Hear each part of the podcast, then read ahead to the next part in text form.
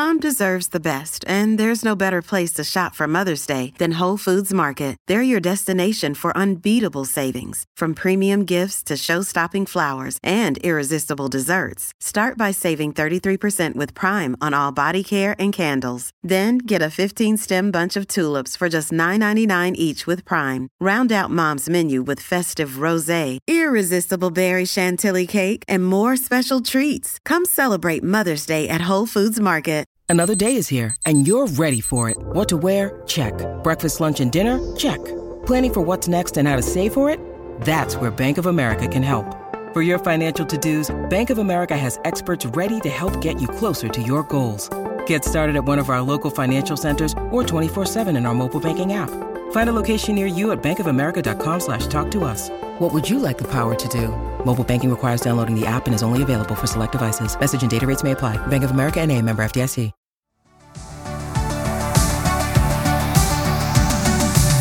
Welcome to the Dr. Raj podcast with Dr. Raj Dasgupta, a show all about educating patients, students, and aspiring doctors about better patient care. Dr. Raj is a quadruple board certified physician and associate professor at the University of Southern California. He was a co host of the TNT series Chasing the Cure with Ann Curry, as well as a regular on the TV show The Doctors. And now, here's our show.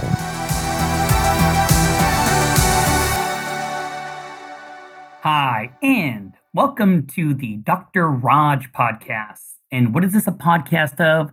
Well, it's a podcast of happiness and wellness and amazing stories. And let's just be honest, it's a podcast of just about being nice and helping others. And you know, with Thanksgiving and the holidays just around the corner, you know what jumps to my mind? Oh my God, tasty foods, turkeys and stuffing and desserts. But the truth is, many families, many individuals out there in America are just starving. So, what I want to talk about today is an organization called Feeding America, whose goal is to bring food to people facing hunger. So, our guest today is Dr. Tom Summerfelt. And of course, I told Tom, give me your bio. I want to talk about you. And what does he give me? Nothing, because he's just the most humble person in the whole world. So it's my time to kind of brag about him. So for people who listen to Dr. Raj podcast, you always ask me, hey, who are my role models? Who influenced me? And it's this man right here, Dr. Tom Summerfelt. The truth is, he made me love research. He made me learn how to integrate clinical medicine with epidemiology. Oh, that sounds horrible. And biostatistics, but he did it and he did it successfully. And, you know, the first article, medical article I ever published was because of him. And, you know, I got to present in the national stage of the American College of Physicians twice because of him. And during my medical residency, he presented me with two Directors Award of Research back to back years. And on the second year, he did it during my graduation with my parents in the audience. And that was just a super special moment for everyone. And one last thing is so for those who watch me on the news or whatever I'm doing, and every time I say a little phrase, you're like, whoa, where did Dr. Raj come up with those numbers and that phrase? Well, he's the man, he's the scene behind the scenes to make sure I sound nice and polished when I go on media. So, with that being said, let me introduce Dr. Tom Summerfelt, who's a chief research officer at Feeding America, former faculty member of the Schools of Medicine at Vanderbilt and the University of Chicago. Dr. Summerfelt, Tom, thank you for being here. Absolutely my pleasure, Raj. Thanks for having me. So, you know how this goes, or maybe you don't. It's always about the meet and greet. So, people can get the feel about you and how did you end up where you are. Let me start off with this.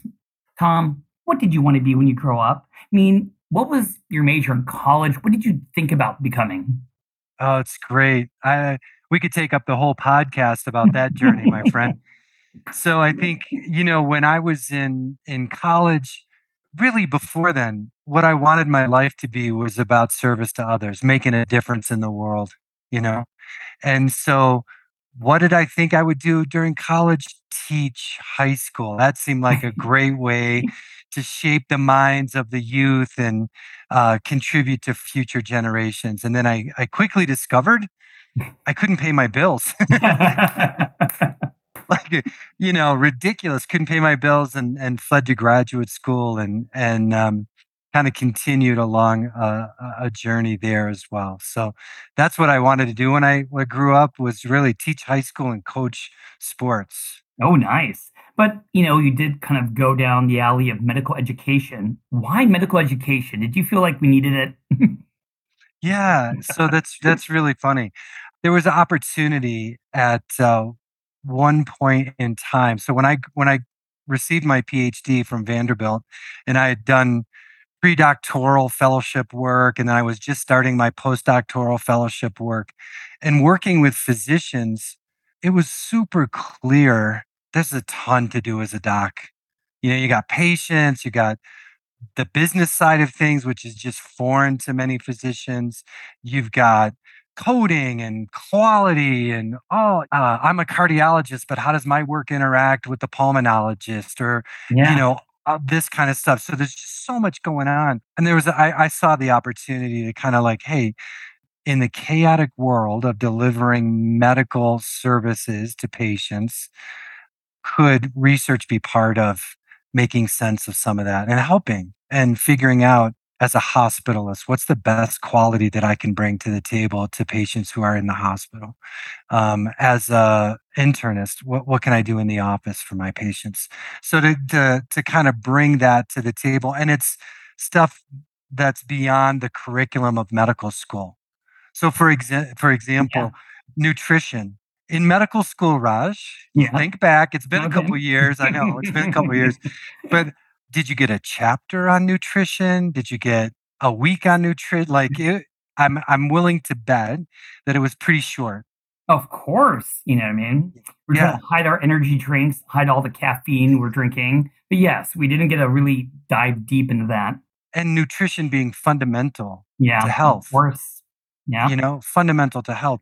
I just I got off the phone with my mom who just was released from the hospital. She has CHF, Oh, wow. Guess, congestive guess, heart failure for the congestive. Thank you. Yeah, congestive heart failure. And guess what put her in the hospital? Let me guess. Was it the salt in her diet? Totally the salt in her diet. it wasn't the drugs. It wasn't the, you know, it wasn't the medication. It wasn't any of that. It was, she thought it would be a really nice treat to have Chinese takeout for dinner. Well, you know, Tom, you know, I'm going to have to send your mom some Mrs. Dash yeah, for sure, for sure. No one else got that joke. It's kind of like the substitute salt, but me and Tom, we we were kind of around the same age. We thought that was kind of fun. but you know, I wanted to make sure I integrate this, and I hope your mom is doing good. Yeah, which is fine. Thanks. What is the biggest challenge working with me other doctors because you're right you know what i mean? We're kind of set in our ways sometimes sometimes we're hard to play with. Sometimes thinking outside the box may not be the easiest thing for many healthcare professionals. So what what what is the biggest challenge you know what i mean? Like are you squeezing a stress ball every time you get off the phone? Not at all. You know i think it's really interesting i'm really excited you asked this question you know i've been doing this for almost 30 years and what i see is physicians that they either go super deep into biostats and epidemiology, and you're like, I have no idea what you're saying right now because you're talking about double blind, blah, blah, blah, with placebo, this and whatever. Um, so they go super deep or avoid it altogether. So I don't want to know anything about that research or biostats or epidemiology. I just deliver medicine the way I learned in my residency and the way that you know my attending learned when he when he or she was when they were a resident. So it's kind of like if i was monarch for the day or over medical school it would be providing the opportunity for young physicians to actually be comfortable with research. You don't have to be an expert in statistics but what does it mean when an odds ratio looks like this? Or what does yeah. it mean you know so just being a, a educated consumer of research versus needing to be an expert or trying to avoid it altogether. And just to kind of parlay on that, I mean, one of your biggest strengths was, you know, I remember when I used to come up to you and say, hey, let's talk about C. diff. Let's talk about, you know, monitoring serum levels of brain natriuretic peptide for heart failure. You always seemed a way to encourage the clinical, but kind of bring it down to earth to talk in a language to integrate hey, you do need to know a little bit about these stats, Raj. It may not be your strongest point, but if you want to come off as a doctor you want to be, I thought you did a really good job with that. You didn't make me hold back on my strong points, but you knew when to push it just enough. So compliment to you on that. Appreciate that. Thanks, Raj. You're welcome. You know, that's why it's my podcast. but um, so uh, you know, this kind of leads into you, you talk a lot to residents and med school students. I know that. So what do you think med schools need to focus a little bit more of? Do you think it, it is the biostats and epidemiology, or are things good the way they are? It's just how they're teaching it. Yeah, I think, man, you know, med school is so much of here's the material, conquer it. Here's the material, conquer it. Here's the material, conquer it. And it, you know what I mean? It comes in yep. these chunks and boom, boom. And the expectation for each of those chunks of material is that you master it. Of right? course and and that goes that's sort of antithetical to what i just said a few minutes ago which is you don't have to ma- you don't have to be the master right? You're not you don't have to be the top epidemiologist or biostatistician. You just need to be an educated consumer of those materials. So i think you know the the swing and the miss in med school is what i see happening in a lot of the top residency programs where they have journal club or kind of proctored or mentored sessions that take literature and take research and break it down and make it clinically relevant, yet understandable from a statistics standpoint. And I think also that applied, you know, adult learning theory is so much grounded in application and learn and living that. So rather than like, oh, I'm doing this, you know, I'm going to run a multinomial regression or some you know, wackadoodle thing, but to say like, oh, I collected these data from patients. Now I'm going to analyze it or work with a st- statistician to analyze it, and then really have that statistician teach me how to explain a chi-square yeah. or a t-test or the like. So it really is that helping young budding physicians or seasoned physicians mm-hmm. being comfortable with the literature. And look, and yeah, we get inundated with so much research on a daily basis. And one minute aspirin's good, the next aspirin's bad, eggs Great are example. good. Great example. Right? Yeah. I mean, it, it's flip floppity flop flop. Mm-hmm. And having an insight on the research can help um, understand what were the limitations of those earlier studies or the later studies, or what are yeah. the disadvantages, or what's the confidence around these kinds of statements? Because they I think what happens sometimes they get sensationalized in the media. No offense, yeah. Raj, but they get sensationalized a little bit, and then everybody's like, "Oh, well, I'm not going to, you know, do that or do this." And I can only imagine patients coming in being super confused. Yeah. Well, you know what? Let me just say that that was the pandemic, right? I mean, yeah. the pandemic turned out to be, you know, did you know your numbers? It's a numbers game. I think that's where you kind of grounded me, and I think that's where people were very confused. You know, what I mean, so well said. But I want to make sure because you know I am keeping one eye on the time that we talk about what you're here for today, and we're here to talk about feeding America. Let me just start off with what is feeding America. I couldn't be more proud to work with this organization, which is a, a national organization that's a network 200 food banks around the US. We're the largest nonprofit hunger relief organization in the United States. We work, uh, those 200 food banks work with over 60,000 community agencies. Oh my God. We're in every single county in the United States, as well as Washington, D.C. and Puerto Rico. So you, you can't give me a community in which we're not touching hunger relief efforts. Is it a nonprofit organization? Is it the premier one here in the United States?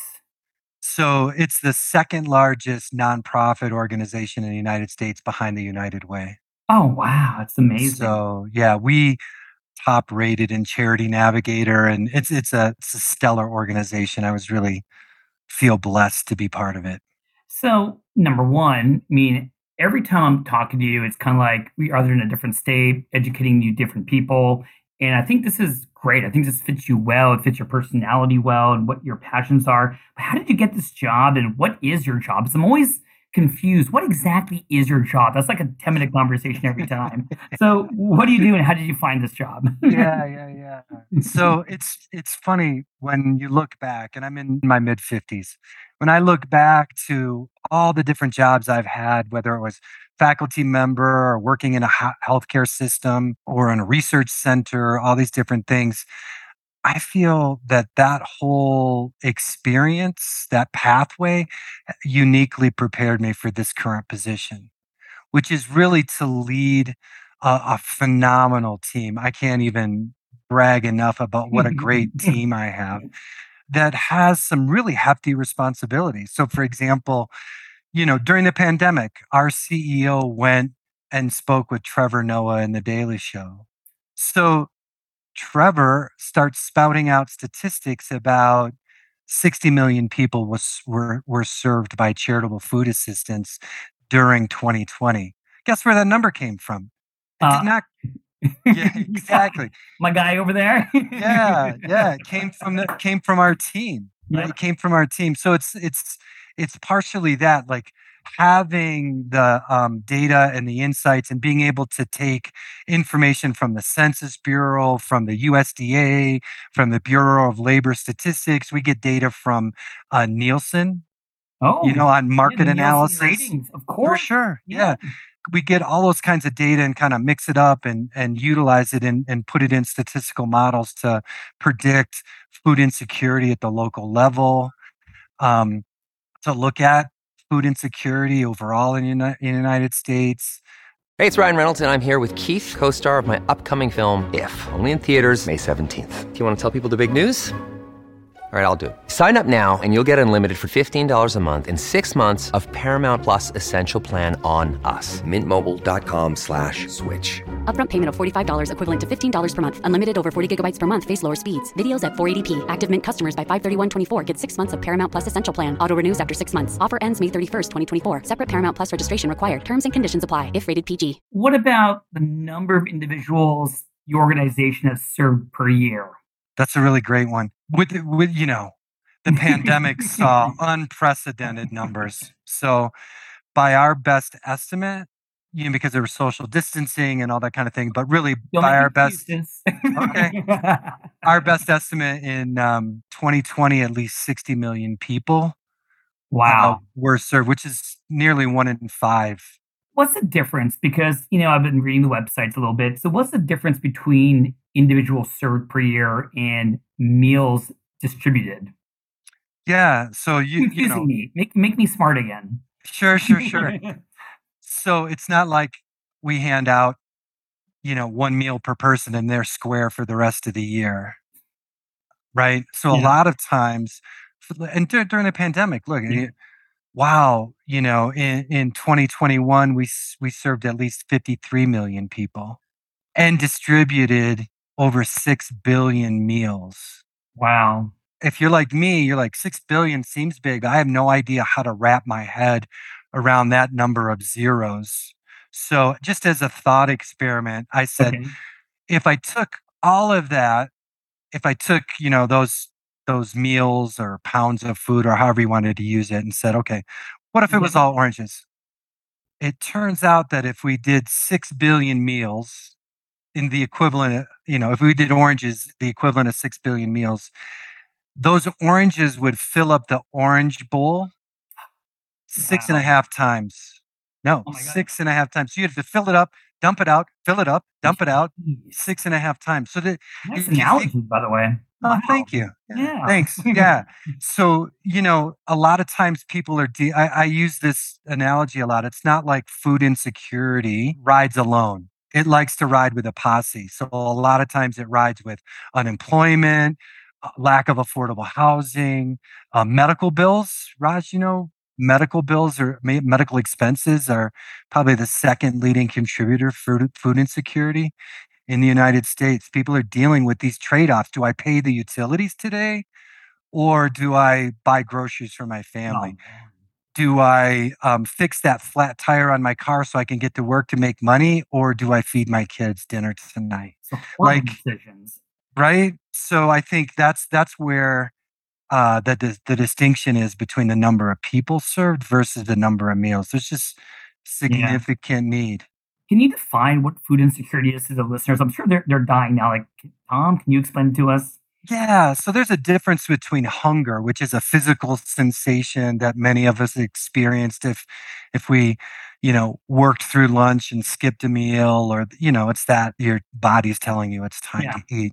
Food insecurity is a chronic state of that or said more directly the way the USDA defines it, which is it's economic and social condition where you don't have access to adequate food. You legitimately don't know where your next meal is coming from on kind of a continuing basis.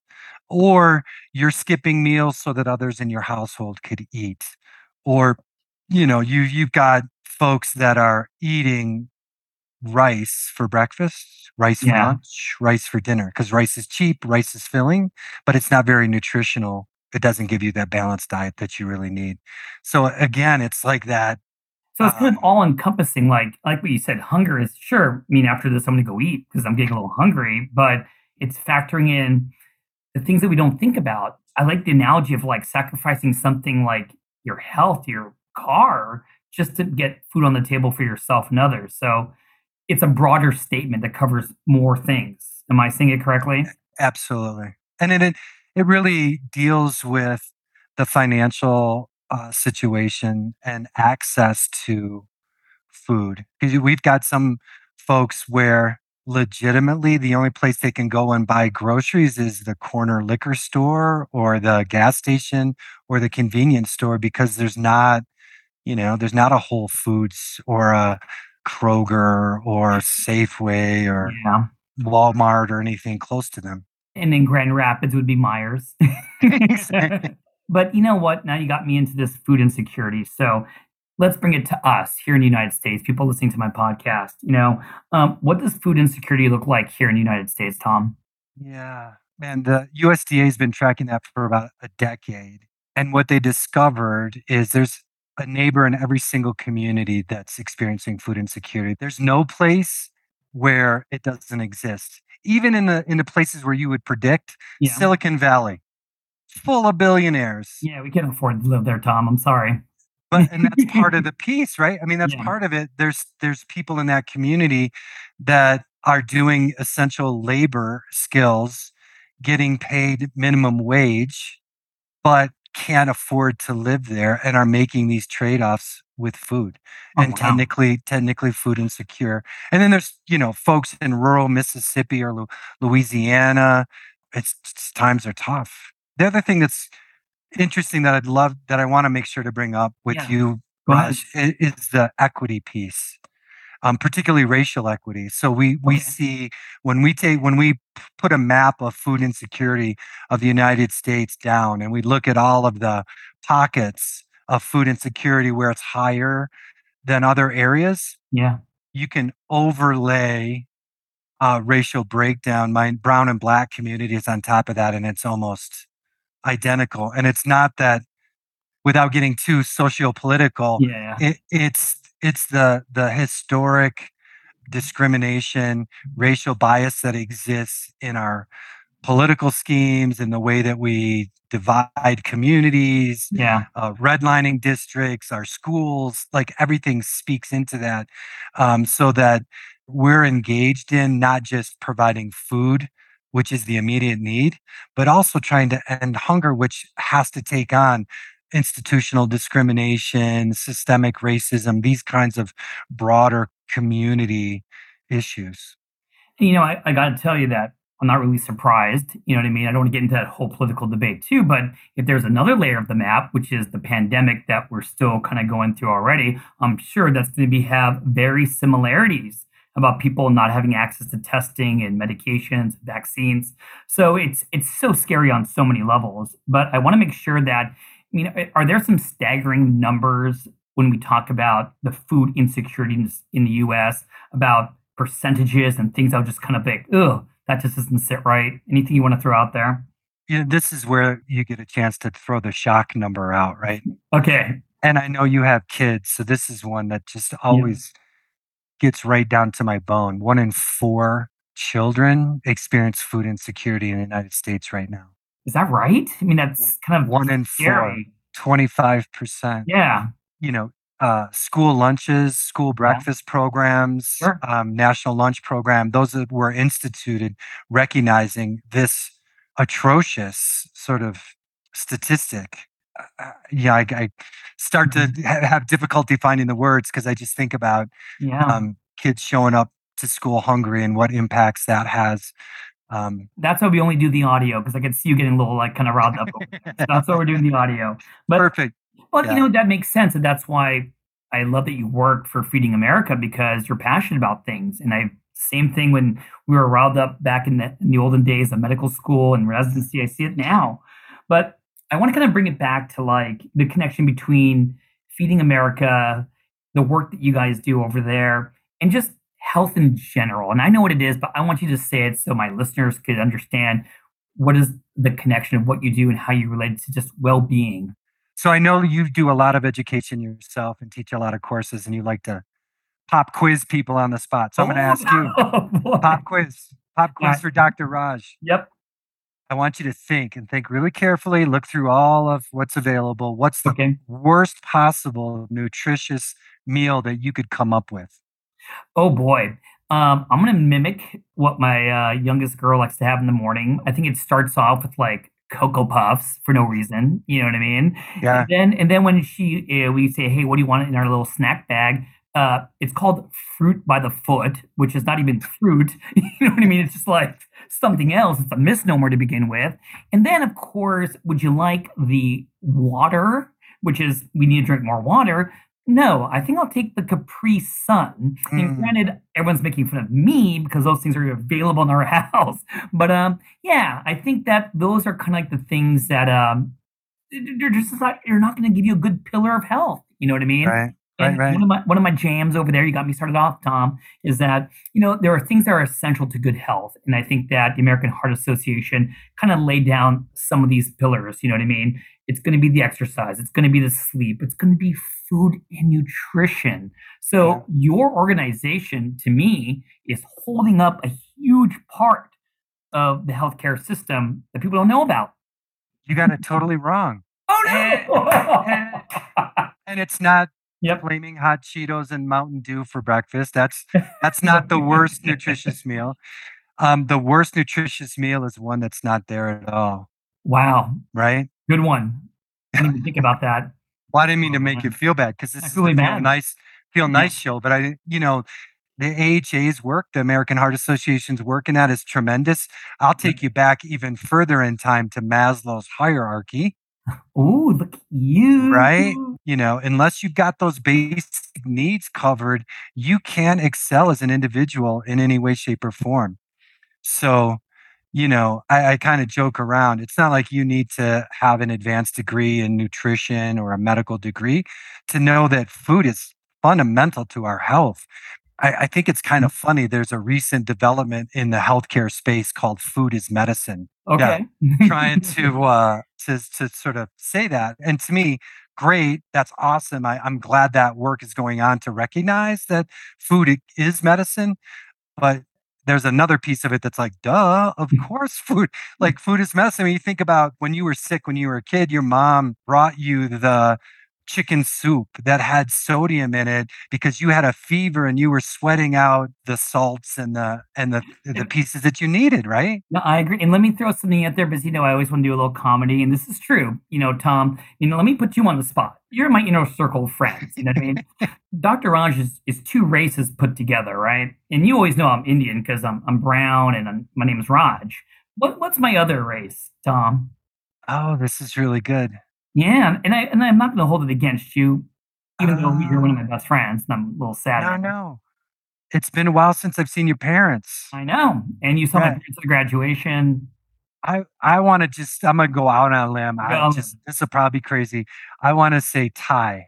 So close. I'm Filipino, half Indian, Yeah, half there we go. Filipino. And why am I throwing this out there? Because you mentioned my mom, the chicken soup. Now, because my mom is Filipino, when I was sick growing up, there was only one way to cure me, and that was Vicks VapoRub. yeah, all over your chest and up your nose. Yeah, I'm telling you, you know, if I got the pneumonia, it's going to be some Vicks VapoRub, you know? so, yes, a combination of, of, of the chicken soup and the Vicks was, was the magical thing. And love you, mom. Sorry, mom. I, I should have known you were Filipino. Yeah.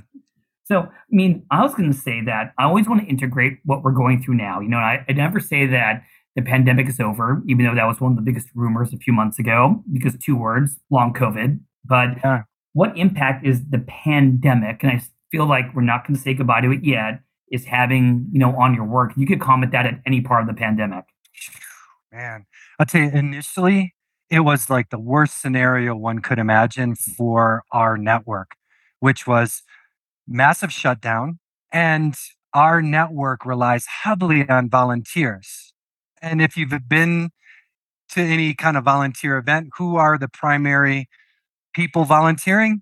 It's your senior citizens, it's hmm. your retired folks. That's it's right. those that were, were at the highest risk of of COVID nineteen. So they were like on lockdown. I'm not volunteering. I'm locking it down here. So volunteers, labor force down, and it, you went shopping during that time. Did you try to find toilet paper and water? And you know you could.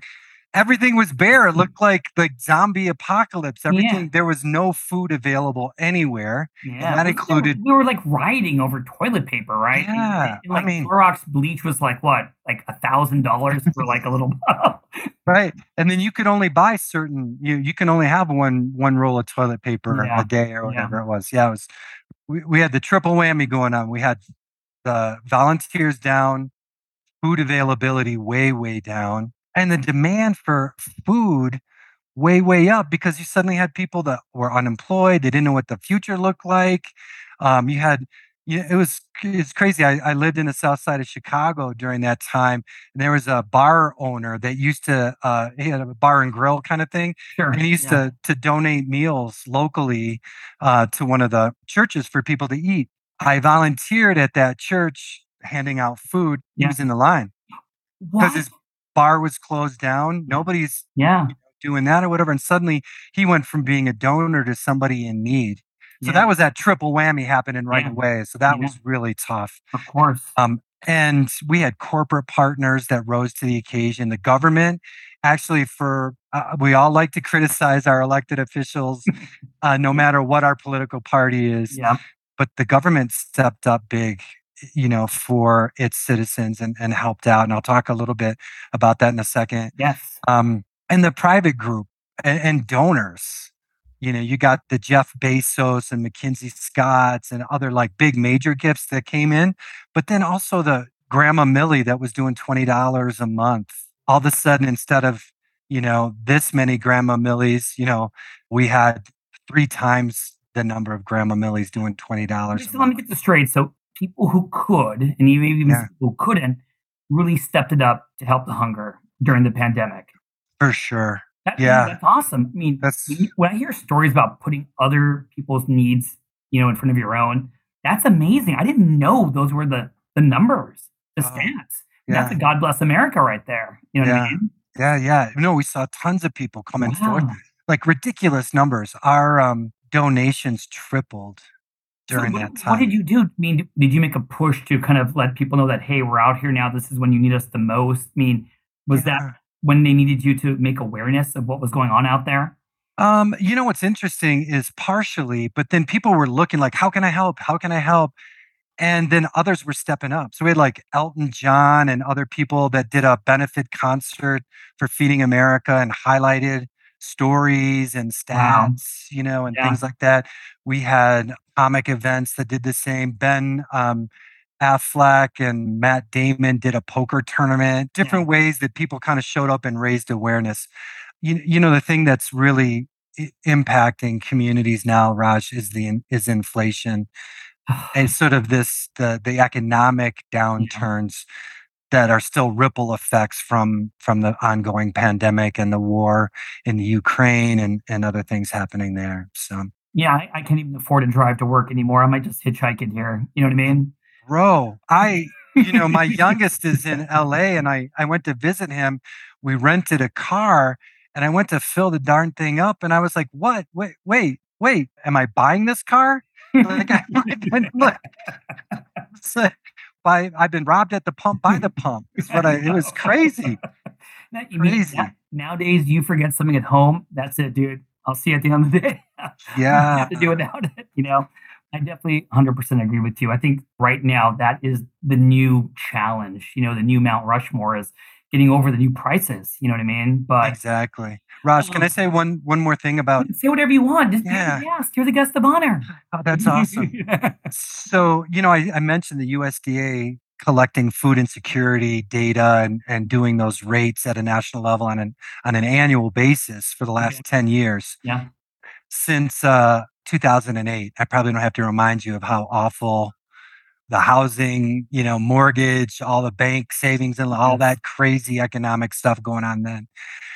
We've seen food insecurity rates going down over time. Which is a good thing. Which right? is a good thing. Yeah. I mean, it's a, you sound a little really sad. I mean, that's a great yeah. thing. Yeah. Well, what's interesting is during uh, 2020 and 2021, those rates stayed the same as 2019. Like in 2020, it was the same pre pandemic as it was post pandemic. Yet we served like 20 million more people than we did the year before. How did that happen? It doesn't yeah, make sense. I, so Exactly. So that's why I like to challenge us to think about, well, it's just, oh, those food security rates are going down. They must have it handled. Yeah. No. It, you know, in a in a crisis period of time, the, the beginning of the pandemic, how awful that was. And and people, we saw miles and miles of cars lined up for food, right? Yep it was that response that I just talked about. It was the the public response, the government coming up with new programs, pandemic EBT, um, a form of um, supplemental nutrition okay. assistance. Right. So you slide, everyone wants to yeah, know what yeah. you're saying. Thank you. Yeah, yeah, yeah. and there's there's uh, people hear of SNAP, yeah. which is a government program. Back in the day, we used to call it food stamps. Okay. Um, gotcha. But it's a way for people to be able to buy food at their local grocery store um, in, in, a way that, that they prefer. But what I wanted to get back to is yeah. that the food insecurity rates stayed down or kind of stayed in that same vein because private people stepped up, the food bank community stepped up, the government stepped up, and we proved that we could actually make a difference in the hunger and food insecurity space. And it wasn't, you know, how some of those some of these things we get resigned about. Oh, we're never going to change. Yeah. That, or we're never going to make a difference there. And I just wanted to, like, because this is the Be Nice show, yeah. I wanted to highlight the fact that collectively, and this is Republicans, Democrats, yeah. Libertarians, yeah. atheists, Hindu, Muslim, Catholic, Baptist, Methodist, like people joined together and made a difference for their community, made a difference in in the United States in a in a hugely significant way. Because I'm I can I, I bet you anything, had that response not been the way it was, we would be in so much worse shape right now. Of course. So let me just ask this question, and I don't think there's a, an answer, or maybe you do have it, which is, well, how do we sustain that? I don't want to have a, a pandemic every 10 years. I don't want to have a, a 9-11 every 10 years. I want to do something to prevent it and to be keep that, you know what I mean, that food insecurity low. So what do we do and is feeding america part of that what are you guys doing yeah i think it's a little of both we just uh, two weeks ago the white house had a, a conference on hunger and health which was the last time they had a conference in the white house on this was when? 50, 50 years ago oh my god you figured that's a little you know far and in between yeah and so okay. really the government's looking at we've got these existing programs that you know are within the USDA and other governmental agencies. What other kinds of programs would make a difference for hunger and health and, and nutrition? I, I think there's always going to be a role for food banks because not everybody is eligible for governmental programs until we figure out a way uh, to to support the working poor whether it's increased minimum wage or universal income or something like that, th- there's always going to be a gap where people are making really hard decisions. And let me know? just throw it out there, get me all riled up. So that's what the, when you know the pandemic did. It really exposed the gap. You know what I mean? Like, oh. oh my God, it was already you know tense situation in our country in many different ways gender, economics, food, and that pandemic really exposed it because when we talk about, for say, you know, women, all of a sudden women became head of household. They took all that responsibility. And the women who actually were had to be head of household weren't getting paid a lot to begin with. So, you know, just I get really kind of fired up, but you're making correct sense there. But with that being said, what, what is your goal in the future? It doesn't always have to be, uh, you know, what are you're going to do for Feeding America. You will do great things for that. But what do you want to do? I really appreciate that question and opportunity to reflect yeah. in in the spirit of uh, keeping track, keeping your timeline somewhat reasonable. I think, and and this is legit. It's not just because I work for Feeding America, but um, we put out a bold goal of reducing food insecurity in half by 2030. So that that's kind of my personal professional goal. Nice. Um, and reducing the disparities that exist in black and brown communities as well as rural communities. So no lie, like doing business differently, making more impact, and I'm all about that, collecting data and having insights to help, you know, make sure we're doing the right thing. I think on a personal level, being fulfilled and, my job, I've I've found I've been lucky enough, blessed enough to find a job where every single day I leave fulfilled now, do I get frustrated upon occasion? Do I like, you know, I, absolutely like anything, you know, but at, at the end of the day, I am fulfilled and happy and joyful.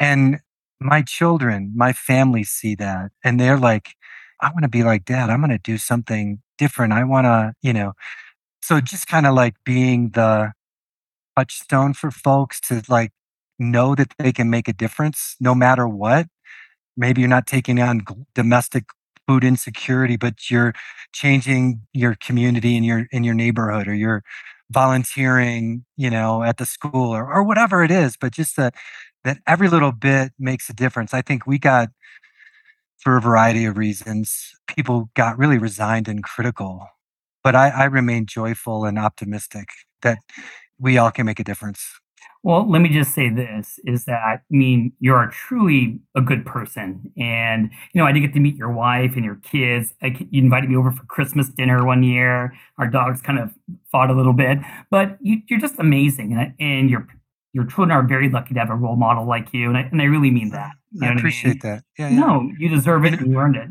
But I want to make sure that someone who's listening, one of my listeners, yeah. you know, is probably going to be interesting to do more. And I always feel in my heart, it's always about getting that one extra person, you know, and that's what you taught me that yes, you know, it's always nice to have a whole city do something, a whole state do something, but you got to do what's right in front of you. And uh, hopefully that one person's interested and it can make a difference. So if they want to learn more about Feeding America or yourself, what, what is the best way to kind of reach out and get info? Yeah, the best way is to go to feedingamerica.org. Okay. Really, really simple, feedingamerica.org. Um, lots of information there, uh, ways to donate, ways to volunteer. Um, I think you know there's still tens of millions of people in need in the United States, and and they need our help. So you can do that by donating. I think financial donations are like the most efficient way to help food banks because they can do that in very flexible ways. Um, you can donate food. There's always local uh, food course. drives and things yeah. like that you know, I think if you're if you've listened, if you made it all the way through this podcast, letting your friends know about the issue of hunger and and raise that awareness, and because some people don't know, and if you catch a Dr. Raj post, you know, on social media, forward that social media, you know, and and heart it or retweet it or post it again. Uh, lo- local officials are great to talk to. And, you know, if you've got contacts in the food industry and people can donate or think uniquely about that. Part of our solution set is getting that donated food, but also rescuing food that is otherwise going to go in a landfill and create all kinds of issues from a, a climate standpoint, greenhouse gases and uh, all kinds of stuff. So a lot of our stuff comes from donated product. A lot of our product that we distribute is donated by the food industry as well. So I, I think if we can gather together and people contribute time, talent, or treasure, we can create an America where nobody is hungry. No child goes to bed hungry or goes to school hungry, and no, you know, senior citizen has to be concerned about where their next meal is or any anybody. So I really appreciate the opportunity to, to be here with you, Raj. Thank you for being here today. And you know, this podcast is actually going to be released right before Thanksgiving in 2022. And I think that Tom made a big push to make sure that he spent time to get this podcast out there because he is passionate about it. And his passion is my passion. And like he said, the Dr. Raj podcast is just just about being nice. So I hope, you know, everyone today just really learned about one in four. You know what I mean? That's that blows my mind. Yeah. And One one in four children and one in five adults. I mean, you can't. yeah. Yeah. But Tom, thank you so much for being here today. And for everyone listening, I hope you enjoyed this podcast. Enjoy the holidays and stay tuned for the next Dr. Raj podcast. Thanks for listening. This has been a production of Ars Longa Media. Our producers are Madison Linden and Chris Brightigan. Our executive producer is Dr. Patrick Beeman. This podcast is for educational purposes only and not intended for medical advice. Ars Longa, Vita Brevis.